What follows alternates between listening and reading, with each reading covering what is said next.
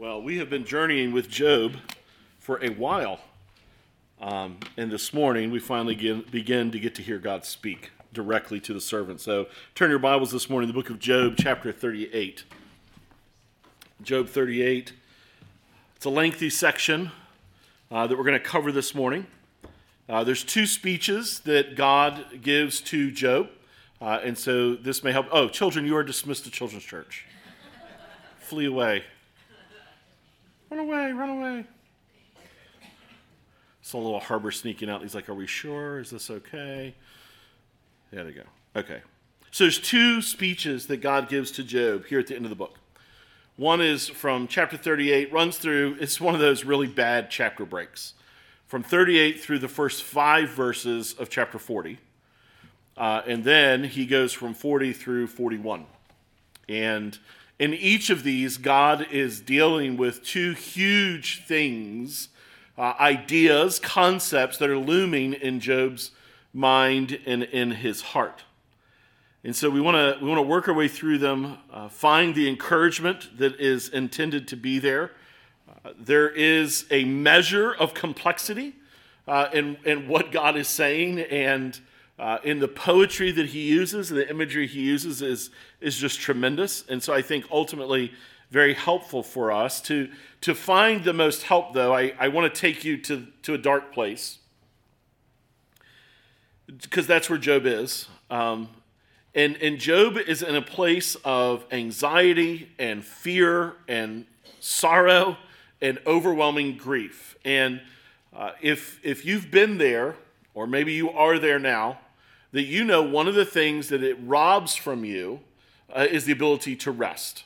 And that's actually been one of the things that Job's complained a lot about. And he's even complained that even when he tries to sleep at night, he has nightmares. Um, I, I was telling somebody this week, I haven't had a nightmare since I was, I don't know, nine, ten, something like that. Um, we moved houses. Our house, I watched my house burn when I was like five. Uh, then we moved when I was in first grade, and I was terrified. Our house got broken into several times. Yay, west side of Baltimore. Um, and, and and I just had a lot of nightmares, and then eventually they went away. And for a long time, and I'd heard some, frankly, some bad teaching um, was the result. I, I became convinced if you had nightmares, then you had a spiritual problem, right? That somehow you could control what you dreamed at night um, by thinking right things or doing right things, whatever. And so if I ever had a bad dream or, or anything, I felt guilty over it. Uh, and, and then I got to a place where I haven't had a nightmare for a long time. I'm not naturally an anxious person. Uh, but you know what started happening when I started preaching through Job? I started having lots of nightmares. I mean, the kind that just wake up in the middle of the night, cold sweat, heart racing. And Job has actually been very helpful for me this way to understand. Job talked about the nightmares he's experiencing and how it's robbing him of sleep. Now, I don't I don't know all the ins and outs. I don't know how all this works. I, I do know this. Nightmares can be spiritual warfare, and they can be satanic oppression and demonic. I, I'm convinced of that. But I want to point us to this reality. You can go longer without food than you can without sleep. Going without sleep, it, it drives you crazy. And so the inability to rest in the midst of a difficult season just compounds the suffering that you're experiencing. So Job is in a place where he cannot rest. He can't get physical rest. He can't get mental rest, emotional rest, spiritual rest. He is struggling to just rest. He can't rest. And at the end of this, God begins to speak. And um, the way God approaches him is in such a tender and caring way. I, I once heard a story of, of a mama hen. She was found in the rubble of a burned-down chicken coop. The hen didn't survive the fire, but tucked up under her breast, under her wings, the farmer found her brood of tiny chicks safely sheltered by her mama's wings. God treats us like a mother hen who draws us in close and safely. Psalm forty-six, one through three, God is our refuge and strength, a very present help in trouble. Therefore, we will not fear, though the earth gives way, though the mountains be moved into the heart of the sea, though its waters roar and foam, though the mountains tremble at its swelling.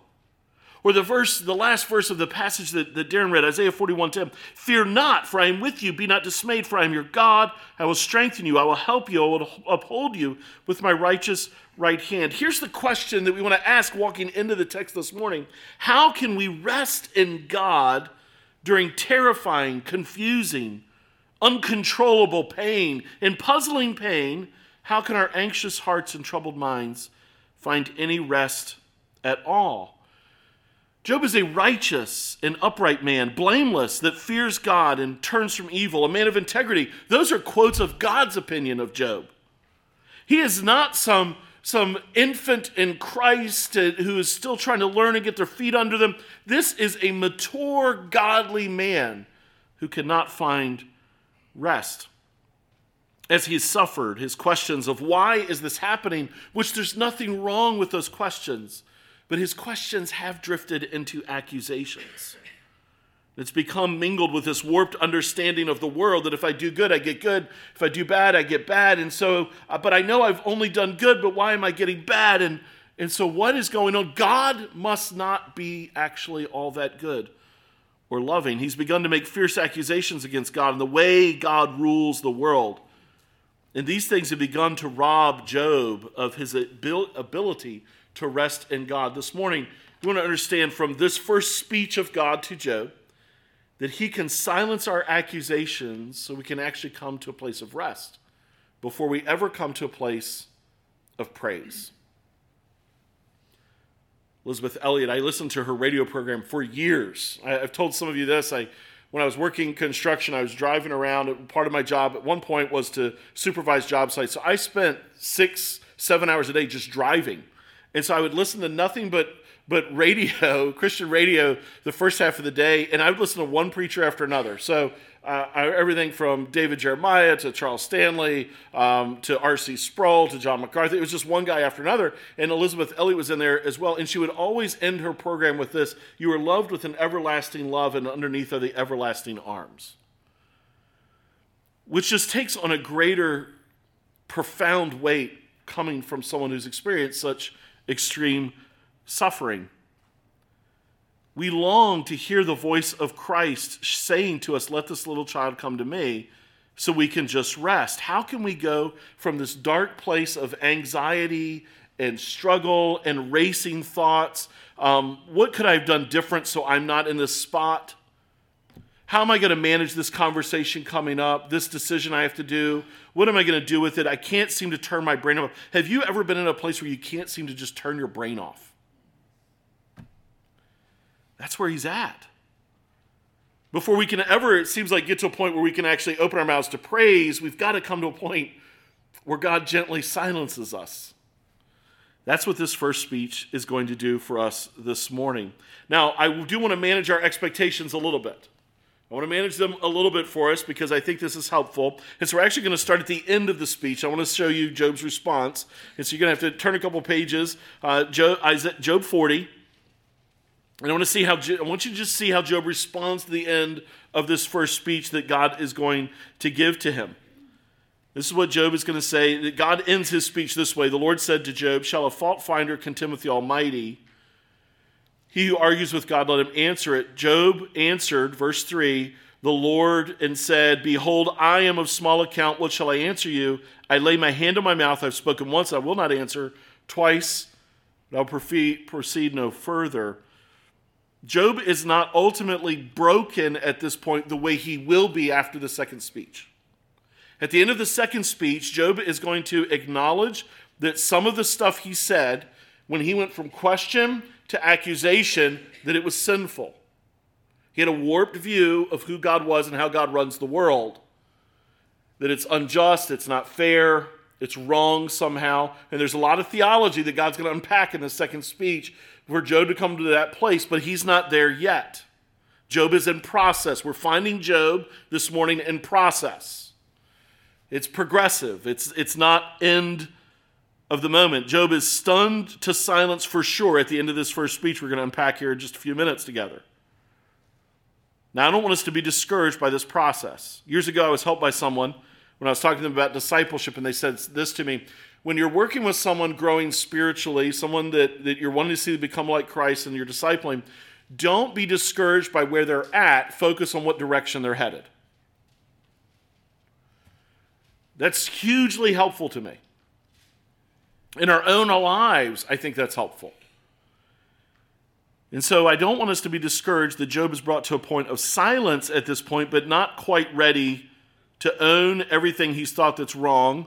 He's not quite ready to fully praise and embrace the goodness of God. He wants to believe it, but he's not quite there. He's headed in the right direction. There's a lot for Job to digest. And I really think this is really helpful for us. I remember talking to my wife right after she was diagnosed with cancer. It was like, what are we going to do? And it was, it was just overwhelming. And, and I remember we just said, you know what? We're going to eat it like you eat an elephant, one bite at a time. Jesus says it this way, sufficient for the day of the evils thereof. You can't figure everything out. And if you try to figure everything out, you're going to go nuts. And all it's going to do is increase your anxiety and your worry and your fears. You, you can only focus on what's right in front of you. And I, so I think it's really helpful, Job. There's no easy push button, this fixes your problem. Take two verses, call me in the morning. And so I think it's actually helpful for us to know that Job, this upright, godly, blameless man, is in process. And so the first thing I think it's helpful to see that Job is silent, but not fully all the way home, as we might say, is be patient with your heart and the hearts of others. People that are suffering need patience. It takes time. Don't be discouraged that you're not all the way there yet. And don't be discouraged that someone else isn't. Second, these two speeches of God are specifically answering a suffering believer. These speeches of God are not intended by God to answer every question about why does evil exist in the world. These two speeches are not intended to be an apologetic for someone that's an atheist, denies the existence of God, or agnostic, doesn't believe you can prove the existence of God. These speeches are not intended to convince someone who has turned from the faith. These speeches, listen to me now, these speeches are God interacting with one of his children who is struggling in the midst of suffering. So use them that way. You break a leg, you don't need an M R I of your brain. So don't give people the wrong medicine. I'm not saying there aren't truths here that would be helpful in those conversations. I'm not saying there aren't truths here that might even structure or outline those conversations, but use the tools that God gives you for the job they're intended to be used for. These chapters, these speeches are intended to help a suffering believer wrestling in the midst of a lot of their anxiety, fears, and darkness to work through it with their Heavenly Father. What should we expect then? We want to manage expectations. What should we expect then? We should expect for God to move our hearts to silence, to a place of rest, so that we can hear even more from him. Now, so that's the end. I'll go back to the beginning. Another truth that's helpful for us is God speaks out of the storm. The Lord answered Job out of the whirlwind. It's, it's language for storm. Now, it's interesting because last week we ended with uh, Elihu, remember? And Elihu has all this imagery of a storm, and he, he told us in his first speech, Elihu did, that God speaks out of the storm, or of the storms of our suffering, and he speaks in our conscience to us. Uh, so you hear from God all the time, Job. One of Job's accusations is God's silent. Elihu says, no, that's not true. And then he ended with this beautiful image of the storm going by, and it's like you coming out of your house when there's been this fierce storm, and, and suddenly there's the, the rainbow in the sky, and it's a beautiful moment. And, and so the storm has passed by. And so it's fascinating that God chooses to speak out of the storm to Job in this moment. It, it's, it's like God is saying, amen to what Elihu claimed. I'm going to talk to you out of the storm. And the storm we normally would think of as, as terrifying, but it's not always terrifying in the Bible. It, some storms deliver. And whether it is the fierce floods that cleanse the earth of evil, that was God's intention. Whether it is the storm sea where Christ ultimately says, be still to demonstrate his power. Whether it's God uh, controlling through a fierce wind to split the Red Sea so the Jews could pass through. In the midst of our suffering, it's easy to think of them like storms. My one of my closest friends, uh, Josh Pegram, you've, I've talked to him about him so many times. He's, his dad died suddenly, unexpectedly. He was playing basketball with his sons and died, just went up for a rebound, dropped to the ground dead. Josh's mom died last week. So he's now without either of his parents. She she was rear-ended by a girl doing seventy miles an hour. She was parked at a red light. She lived for a few weeks after that. They're trying to do rehab, and She just didn't make it. And I can only imagine the storm, the swirling storms of suffering. It feels like a storm. It, it feels like, like your heart is quaking like an earthquake. It feels like swirling thoughts are like tornado-force winds. It, your crying eyes feel like floodwaters around you. So for God to speak out of the storm to Job is so appropriate. But the Bible uses stormy language to describe the power of God even over evil. I don't have time to go to all these. And, uh, they're printed on the notes, but Psalms, Psalms alone in eighteen, twenty-nine, seventy-four, eighty-nine, and ninety-three, he all uses language of storms to conquer evil. Three times in the book of Isaiah, in the book of Nahum, Habakkuk, and Zechariah. We think of the storms of our life as destroying us, and yet the language in the Bible is that he also often uses storms to deliver us. Zechariah says it this way in Zechariah nine, fourteen through sixteen. The Lord will appear over them. His arrow will go forth like lightning. The Lord God will sound the trumpet, will march forth in the whirlwinds of the south. The Lord of hosts will protect them, and they shall devour and tread down the slingstones, and they shall drink in roars of drunk with wine and be full like a bowl, drenched like the corners of the altar.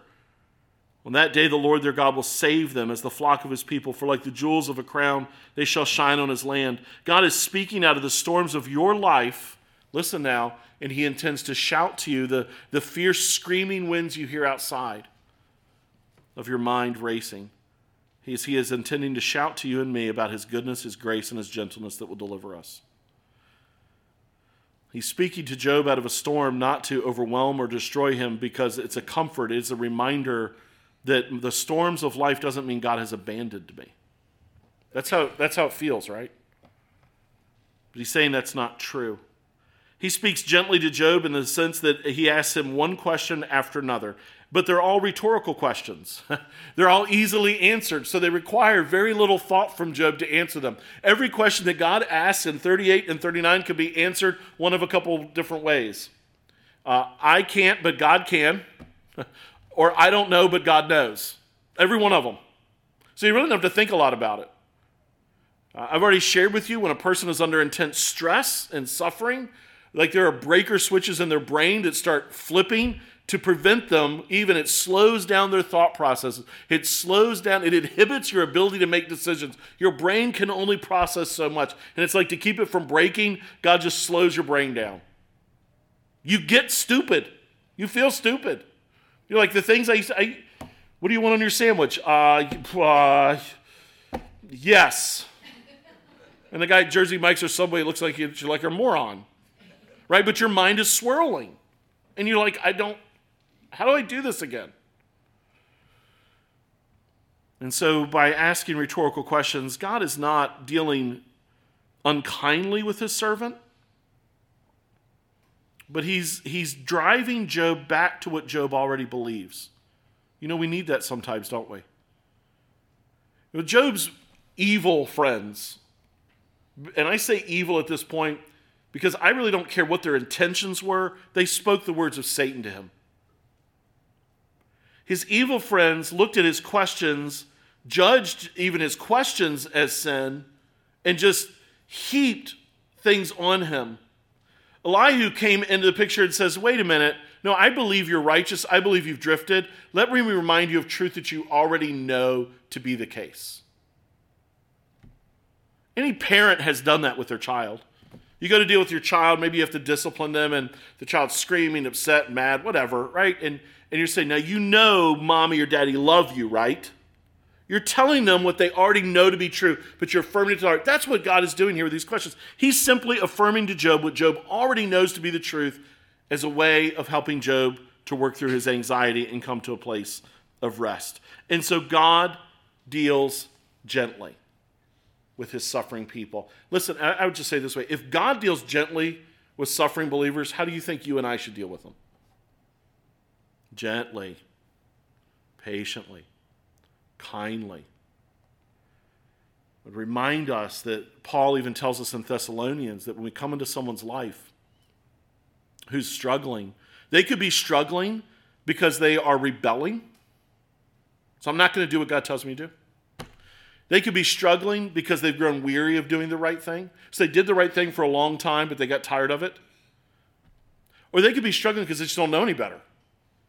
They need to be. T- the person who's rebelling doesn't need the same medicine as the person who's gotten tired. The person who's gotten tired does not need the same medicine as the person who doesn't know any better. Dealing with a suffering believer should always be clothed, soaked, drenched in gentleness.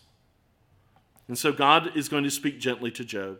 And so let's start getting into the speech and start understanding a little bit more. There's two broad sections to the speech. And it's going to be all about God's creation.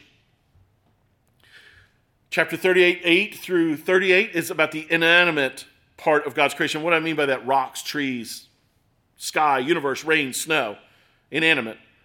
The second section, he's going to move to animate parts of his creation, animals primarily. And there's going to be a number of them. And he's going to be using both of these to demonstrate one dominant truth. God's in control. I'm in control.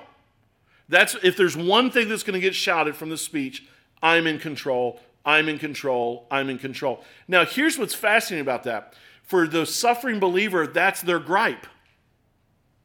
God, if you're in control, why is this happening?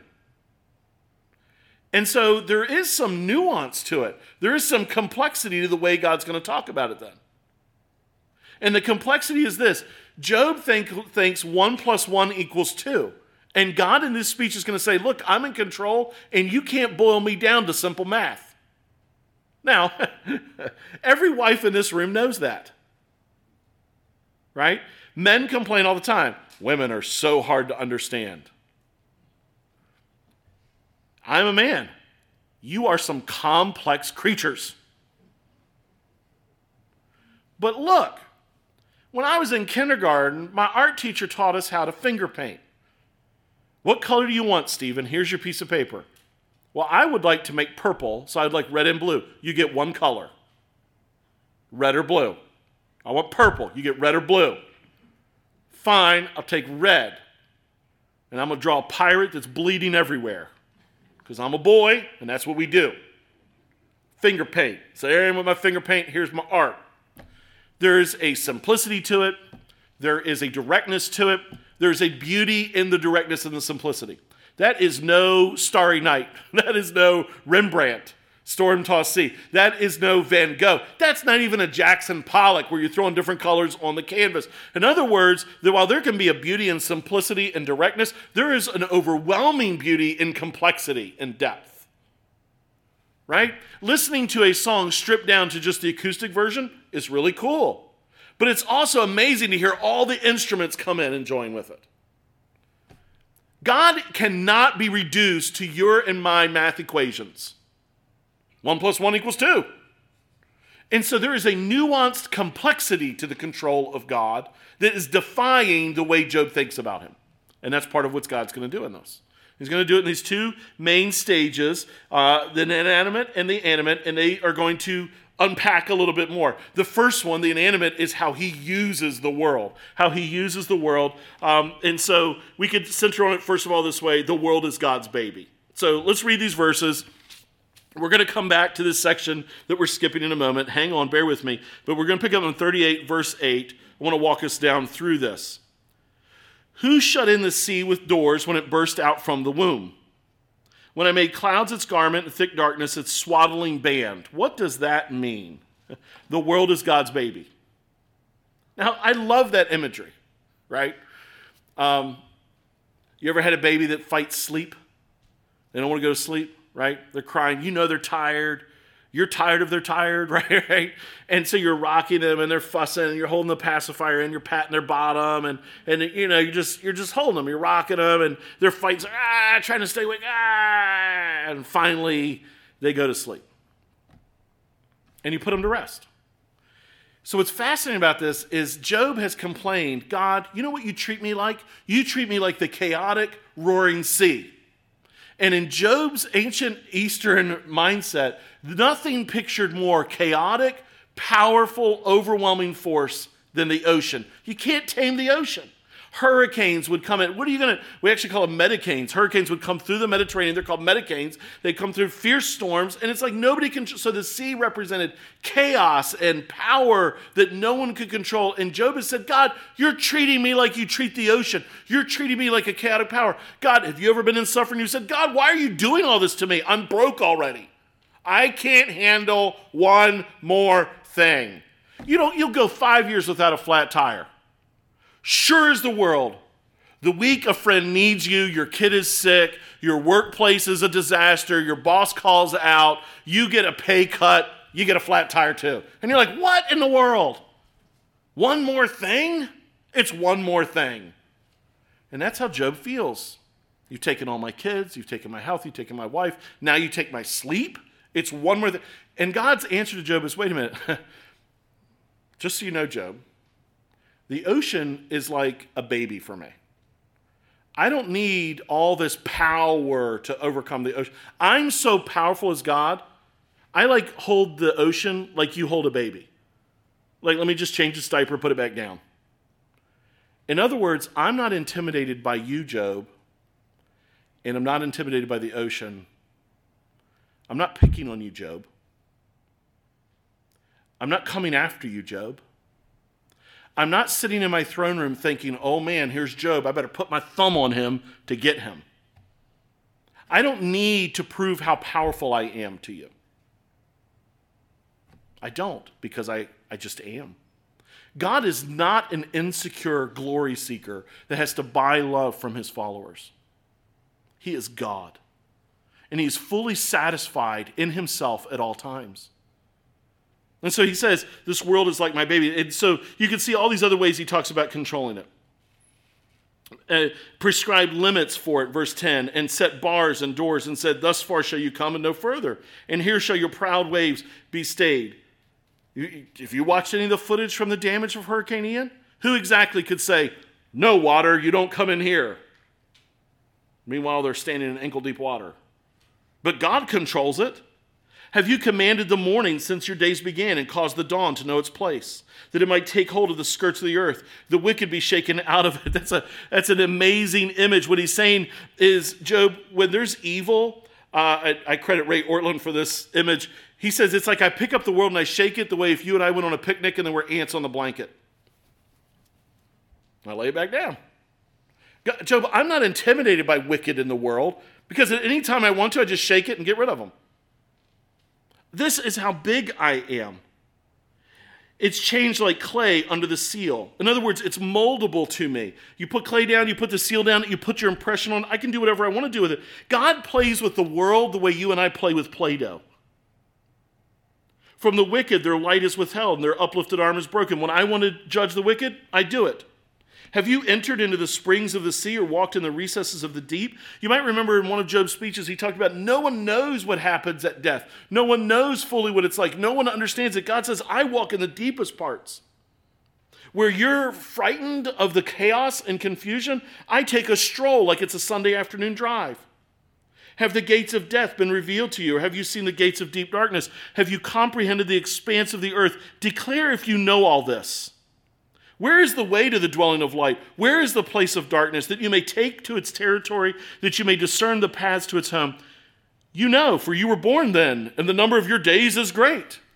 In other words, Job, if you're going to have a conversation with me about my control, then truly you must be a God. And the obvious rhetorical answer is, he's not. The fact is, as God is dealing with the world, what he's saying is, I use it the way I want to use it. He goes on to press this point home, and, and we'll read this in just a moment, picking up in verse twenty-two, but it was reminiscent of, to me of back when I was doing drywall. I walked in one time, and we were short-staffed. And so my boss hired a bunch of guys from one of those places that just gives free labor or whatever. And... And so I was showing this guy how to use a, a screw gun. It was a battery powder. It was a Makita screw gun, how to run screws in.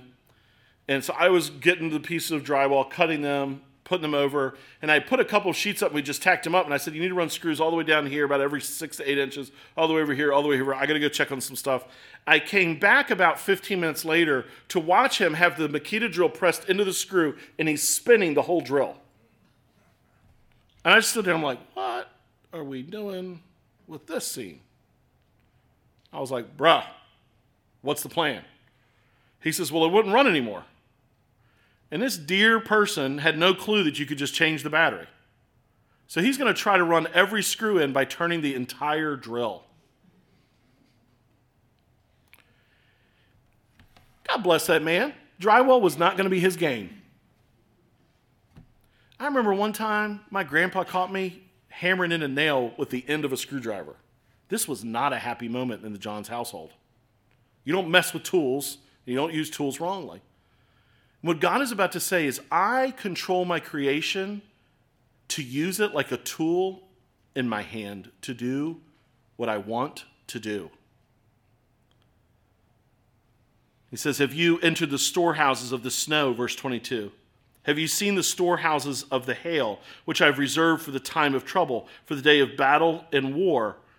It's amazing. He says, I even use the elements to dictate who wins wars. Famously at Austerlitz, Napoleon drove the Russian army back, and as they began to flee over a frozen lake, he did this intentionally.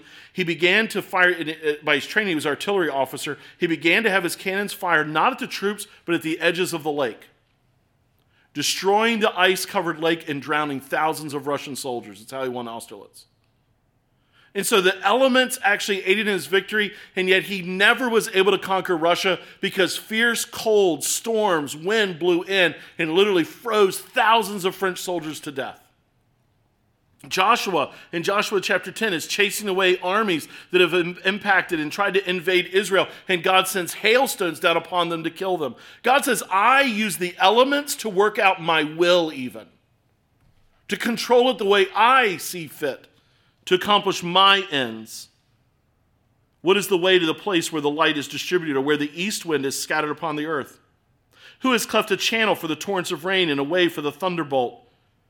To bring rain on a land where no man is, on the desert in which there is no man, to satisfy the waste and the desolate land, to make the ground sprout with grass. This is interesting because he says, I cause rain and storms to come. I nourish the earth that no man even walks upon. God, God is telling Job, I control this world for my glory. I control this world in places no man has ever seen, no eye will ever see, so I can declare in my own heart and mind what is good.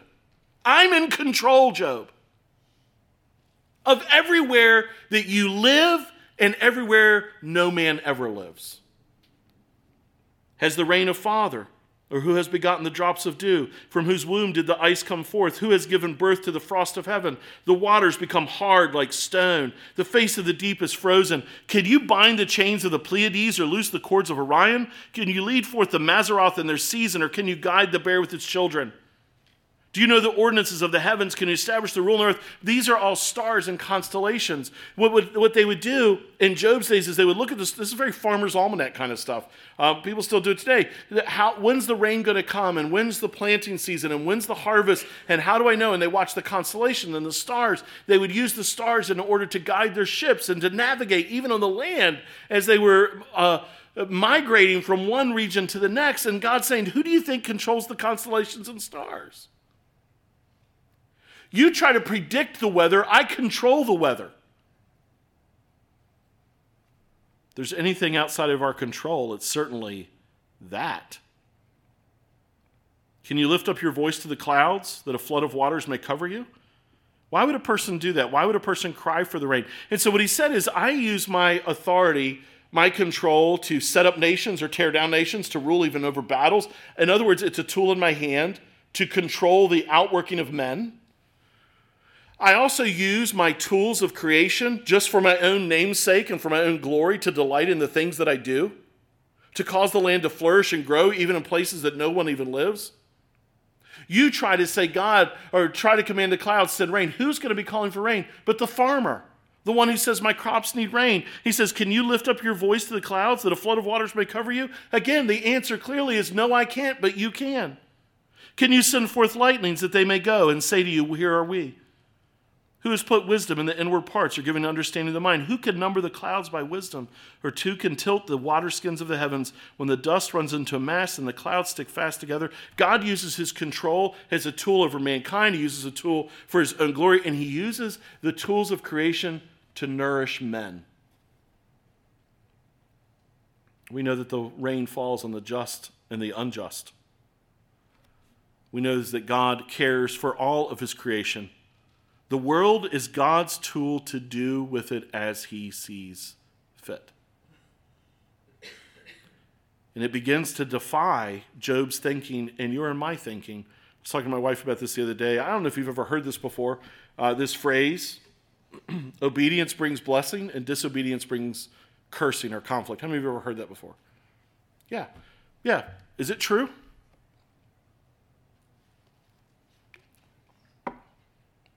Sometimes. Not always. You know, I think lots of times we can even look in a big picture way. Think of the nation of Israel. We look at the nation of Israel. They disobeyed, right? They were idolatrous. They, they, they sacrificed their own children. And so God led them into captivity, right? That's true, right? No question. Was everybody in Israel idolatrous and disobedient? How about Daniel, Meshach, Shadrach, and Abednego? We'll just go with those four. Were they disobedient and ungodly? No. Did they suffer with everyone else? Yes. How about Job? Was Job obedient? Did Job suffer? See, the problem is we still want to simplify God to this one plus one equals two. And what God is saying in this passage is, I control creation to do with it as I will. And our struggle is we see things or we experience things and we say, this isn't good, so then God must not be good. He's bringing Job to this point of silence, though. And so he goes on from there. And the next part of the speech is the animate part of the world. It's pretty fun because it's all about how wild the world is. And, and it's amazing the things that he says here. It's bookended on both ends of the speech with predators and prey. And then you have all this other wildness in the middle. Uh, let's let's just look at it here at the end of chapter thirty-eight. We can see him start to struggle this, start to structure this. Can you hunt the prey for the lion, or satisfy the appetite of the young lions? When they crouch in their dens or lie in wait in their thicket, who provides for the raven its prey when its young ones cry to God for help and wander about for lack of food? Uh, you could go all the way to the end of it, though, uh, of chapter thirty-nine. Look down at verse twenty-six. So these are the bookends. I'm just going to take them together here. Is it by your understanding that the hawk soars and spreads his wings toward the south? Is it at your command that the eagle mounts up and makes his nest on high? On the rock he dwells and makes his home, on the rocky crag and stronghold. From there he spies out the prey. His eyes behold it from far away. His young ones suck up blood. Where the slain are, there is he. What is God talking about? He's saying that even the most powerful creatures, the predators, also are needy. He controls the parts of creation we find confusing, terrifying, dangerous, and overwhelming to work out his will. I'm all about being able to walk up to the edge of the Grand Canyon and see God's majesty and say, that's amazing. I'm all about standing on the north end of Anna Maria Island in the purest, whitest sand I've ever stood on and watch amazing sunsets that are just arguably, Frommer said, some of the best sunsets you can ever see in the world. They're on the Gulf Coast. I'm all about that, but but the terrifying, confusing parts of his creation, he uses those as well, and that's exactly what he's saying. You can actually understand this text if you've ever watched nature shows. It's like you're watching a nature show and it's covering the red ant of Africa, and you're amazed, and you see it building all these things, and uh, and and they somehow they get cameras down in this ant nest, and you see the chambers and how they all work together. And if, if you're familiar with Proverbs, you're even thinking about go to the ant, oh sluggard, right? Learn from its organization and its structure, and you see them all caring for the queen, and you see those soldiers marching, and they play this fun Sousa marching music as the ants find food, bring it back, and you're like, this is amazing. What do they do when the floodwaters come? And this is amazing. And you're like, suddenly you're like, it's a bug, and I'm like so attached. And then all of a sudden, warning bells go off, and it sounds like a submarine dive bell, and a snout of an aardvark intrudes upon it.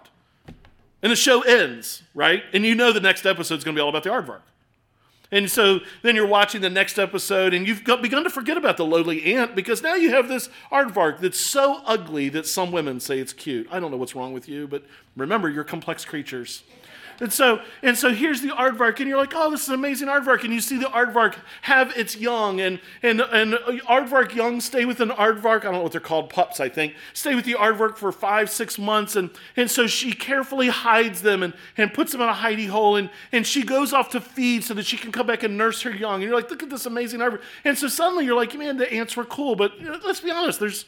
There's like more ants on the globe than any other insect. We need aardvarks. Yes, yay, and you're cheering for the aardvark. And, and she, you see her marching back to her den to feed her young that you saw earlier squealing and squawking, and she arrives back to the den, and all of the babies are gone because the hyena showed up.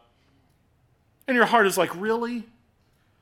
I hate the hyena. He's ugly, and he's mean, and I watched The Lion King years ago. Oh, Savannah. And the hyenas are bad. And sure as the world... You see the hyena feeding its young, and you're like, okay, maybe they're not that bad. Only to come to the end of the show for the lion to show up. This is actually what God's displaying. He fashioned the world this way. Now, I know what your heart and my heart wants to go to. Anybody that's been trained in the Bible would say, yes, but at the creation, they were all vegetarian, and that's true. But I also would remind you that Christ was slain before the foundations of the world, so he knew exactly what he was doing. And he's saying even the parts of the earth that you and I would find terrifying, the lions. Now, you and I are not terrified by lions because we only see them uh, on the other side of very tall fences at a great distance. But the bravest among us would be shaking in our boots and wetting our pants if we walked out of our tent and there was a hungry lion. And he's saying even the parts of this world. So how do you care about the, the mewling cub of the lion who's starving? God does. Or the hawk that needs, whose young need to suck up the blood. That's God's language. Even the parts of creation we find confusing or terrifying, they live with neediness. They need the care of God. He is a parent to even these creatures, like he is a parent to the confusing power of the of the sea. And so it's not just powerful but needy animals, it's confusing but amazing animals. Verse one, do you know where the mountain goats give birth? Do you observe the calving of the does? Can you know the months they fulfill? Do you know the time when they give birth? Do you know God is present, ever present, because he's omnipresent and he's omniscient? It's not just that he sees the lowly sparrow that falls to the ground. He attends to the birth of every mountain goat. Every animal he lists here is unusable for farming. None of them are tame, but they're all fascinating. When they crouch, they bring forth their offspring and are delivered of their young. Their young ones become strong. They grow up in the open. They go out and do not return to them. Who has let the wild donkey go free? Who has loosed the bonds of the swift donkey? To whom I have given the arid plain for his home and the salt land for his dwelling place. He scorns the tumult of the city. He hears not the shouts of the driver. He ranges the mountains in his pasture, and he searches after every green thing. Is the wild ox willing to serve you? The wild ox is an ancient animal that's long since left the earth, but its horns, listen to this, were over six feet long. They were terrifying and could destroy a man in a moment. Will he spend the night at your manger? Can you bind him in the furrow with ropes, or will he harrow the valleys after you? They had tried to tame and domesticate this ox so they could use it because it's so big and so powerful. It was impossible to them. Will you depend upon him because his strength is great? Will you leave to him your labor? Do you have faith in him that he will return your grain and gather to your threshing floor? No, he would destroy their farms. The wings of the ostrich wave proudly, but they are pinions and plumage of love. But are they the pinions and plumage of love? Sure, he, loves, he leaves their eggs to the earth, lets them be warmed on the ground.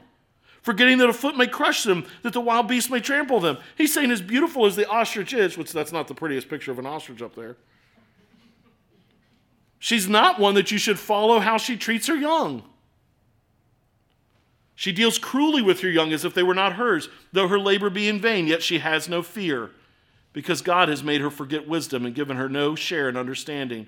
When she rouses herself to flee, she laughs at the horse and his rider. So the same animal that has no fear of humanity or man is like, whatever, also doesn't care for her own eggs. How can this be? All the confusing things of life are still amazing, and they are in his control and part of his design. Job cannot understand this any more than we can, but we can all marvel at the beauty that they possess. And then the third category is things in his creation that are frightening but awe-inspiring. And here God begins to draw it to a sharper point. He describes a war horse in verses nineteen through twenty-five. The war horse was the tank of Job's day. Do you give the horse his might? Do you clothe his neck with the mane? Do you make him leap like the locust? His majestic snorting is terrifying. Now, I know what you might be thinking, but wait a minute, Steve. You said none of these are domesticated animals, but where he pictures Job as he talks about the war horse is not the rider of the war horse, but the infantryman standing on the field about to be ridden into the dust by the war horse. Just like you and I feel when we're about to be trampled under the sorrows of our lives. I can't even get up off the ground.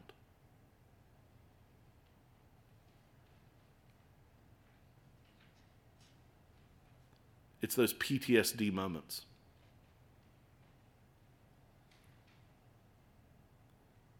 When you don't think you can handle one more message of bad news. And it's going to ride you into the dirt. Do you make him leap like the locusts? Verse twenty, his majestic snorting is terrifying. He paws in the valley and exults in his strength. He goes out to meet the weapons. He laughs at fear and is not dismayed. He does not turn back from the sword. Upon him rattle the quiver, the flashing spear, and the javelin. With fierceness and rage he swallows the ground. He cannot stand still at the sound of the trumpet. When the trumpet shouts, sounds, he says, "Aha!" He smells the battle from afar, the thunder of the captains and the shouting. You and I are terrified by parts of God's creation. We're terrified by diagnoses that we're going to hear from a doctor. We're terrified by tests and the test result. We're terrified by checking our bank account. We're terrified by relational conflict and loss. We're terrified for the sake of our children or grandchildren. We're terrified in our singleness. We're terrified in our marriage. We're terrified in our friendships. We are easily frightened people because there's so many things in God's creation we cannot control, and they seem to be grinding us down into the dust. And we lay on our beds at night, and our minds swirl and race like tornado-force winds. Our tears fall from our eyes like floodwaters. We're in the midst of the storm, and we say, God, oh God, I can't do it anymore. Who is in control of the terrifying things of this world? When we're about to be ridden down into the dust, we realize there is a rider and there is one who controls the war horse of life and of our suffering. And God is saying, I do. The obvious answer to all of God's rhetorical questions about all of these animals is clear. God can and he knows, and Job can't and he doesn't understand. In Job's case, we know that God has permitted Satan to use natural means to prey upon Job, to terrify Job, to mysteriously afflict Job. God is asking Job this question. If I can, if I can, and I do use all of these in creation to show my power and my glory, could it also be that there is something deeper and richer in the mysterious, terrifying, and powerful suffering you are experiencing? Let me say that to you again. If God in his mystery can control snow and hail and swaddle the ocean like a baby and structure ostriches and lions and hawks and wild oxes and go to the depths of the sea, and there's something mysterious about God and complex about God. Could it be that there's something mysterious and complex that he's doing in your life through the suffering that you're experiencing that can't be reduced to one plus one equals two? God can silence our accusations so we can rest in him before we ever praise him. How does our silence happen? Job gets to the end of this speech and he says, I have nothing to say. And so I want you to go back, just as we finish, to thirty-eight at the beginning. In verse four, he says this. Where were you when I laid the foundations of the earth? Tell me if you understand, if you have understanding. And so we would ask, who was there? See, Job has judged God's creation to be evil.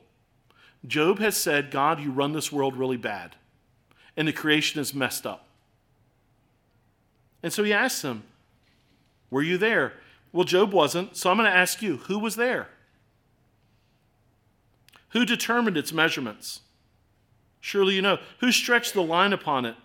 On what were its bases sunk, or who laid its cornerstone? When the morning stars sang together and all the sons of God shouted for joy. I'll tell you who was there. Christ. The very first pictures that we get of the Trinity, of the Father, the Son, and the Spirit, is at creation. One God, three persons.